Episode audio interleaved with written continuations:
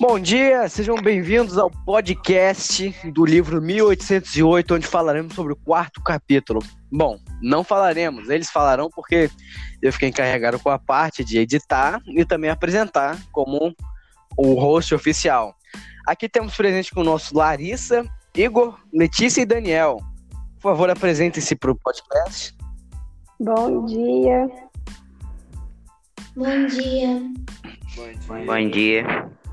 Esse podcast é especialmente é parte de um trabalho nosso que a gente está fazendo, é um trabalho de literatura com o nosso querido professor Tiago Yuri, inclusive, e também Carminha Eugênia. Um abraço, um beijo para eles dois. Mas chega de papo, vamos começar a falar do livro, né? Quem que será o primeiro a falar? Sou eu, Larissa. Vou então começar fale, Larissa. o tópico, o chefe da polícia que diz que houve um aumento da população muito acelerado e a metade da população era escrava no Rio de Janeiro. Não tinha infraestrutura nem espaço para receber os moradores de A criminalidade cresceu. Agora não, agora não, agora não. De todos esses acontecimentos, Dom João contratou o advogado Paulo Fernandes Viana. Ele tinha funções equivalentes ao que seria hoje a sua secretário de Segurança Pública, ou seja, ele está responsável pelas questões básicas da cidade. Ele era o agente civil, era também o auxiliário Dom João, que envolvia em confusões e resolvia todo tipo de problema. Interessante, então quer dizer que metade da população era escrava? Isso tudo? Sim. Impressionante, eram tempos difíceis mesmo. Os brancos tinham privilégio, não existia nem a questão de direitos humanos ainda. Mas enfim, quem que é o segundo a falar mesmo? Sou eu. Relatório do intendente em 1821 revela que um terço de todas as prisões estavam relacionadas a crimes contra a ordem pública. Numa cidade que abrigava uma corte a negros em praça era Além do mais, poderia provocar desnecessárias revoltas. Uma proibição de reunião, reunião de negros escra escravos em lugares públicos. No começo do século XIX, a colônia brasileira era o último grande pedaço habituado habitado do planeta ainda inexplorado, in, inexplorado pelos europeus que não fossem portugueses.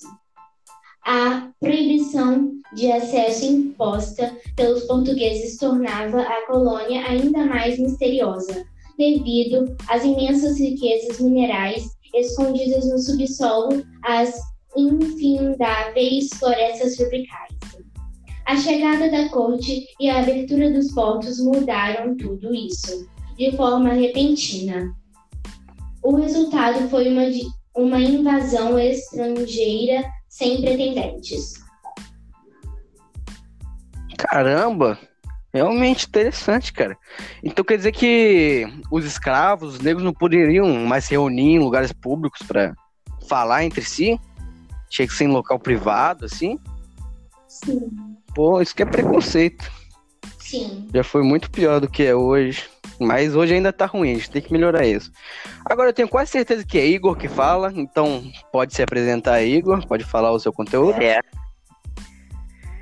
O Vietnã de Napoleão. Uma das obras visitadas no Museu do Prado, em Madrid, é um, É um quadro do pintor Francisco de Goy, chamado Os Fuzilamentos da, da. Moncoa. Retrata uma cena assustadora ocorrida na noite de 3 de maio de 1808. No quadro, uma fileira de soldados aponta seus fuzis para o grupo de pessoas afileiradas. No, centro, uma lanterna no chão projeta uma luz fantasmagórica sobre um homem e de camisa branca e calça 10 ergue os braços em direção aos atiradores. O instante é de puro medo e desespero.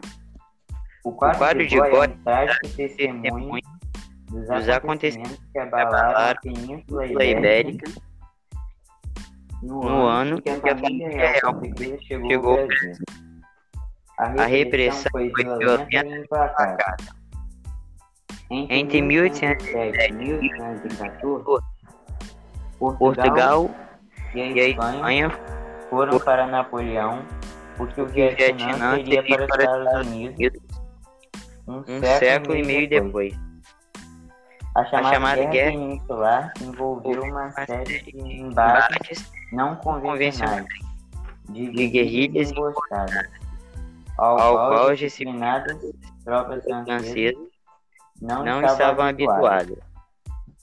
Habituados. Os, erros de avaliação cometidos por Napoleão Napoleão começaram escolhas do homem homem encarregado de comandar da a a invasão invasão de Portugal, Portugal, o general general Jean Andoche Junot.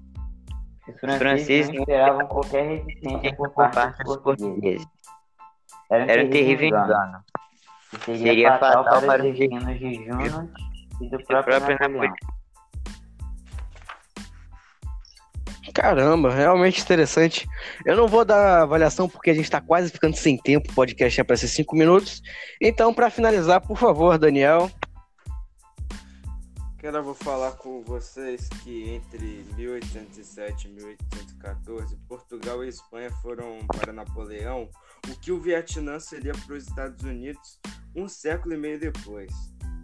Ano mais, anos mais tarde, já exilado nas ilhas de Santa Helena, o próprio Napoleão registraria em suas memórias: Foi a Guerra Espanhola, o que me destruiu. Todos os meus desastres tiveram origem no, nesse nó fatal. A guerra peninsular travada nesses dois países envolveu uma série de embates não convencionais de guerrilhas e emboscadas. Nesse meio tempo, é, sobre, é, sobrevivente monarquia espanhola era traída por Napoleão. Em 1808, uma segunda linha de forças francesas sob o comando do general Murat invadiu, invadiu a Espanha. Em poucas semanas, Murat ocupou todas as fortalezas ao norte e no centro do país, à frente de 82 mil homens, em Madrid, no dia 14 de, mar... no dia 14 de março. Interessante, cara. Continua, por favor. Obrigado. cara. Enquanto isso, Napoleão perdia 250 mil soldados na fracassada tentativa de invasão da Rússia. Dali até a derrota de Waterloo seria uma questão de tempo. Caraca, então realmente foi o fim de Napoleão. Bom, eu acho que é isso. A gente passou um pouquinho do tempo, tipo assim, um pouquinho, quase o dobro, que eu quero dizer. Mas é só fazer a edição ali bacana e depois a gente resolve isso. Então, é, muito obrigado pela presença de vocês e vejo vocês outra hora. Tá bom. Até mais, então. galera. Tchau. Tchau. Tchau. Tchau. Tchau.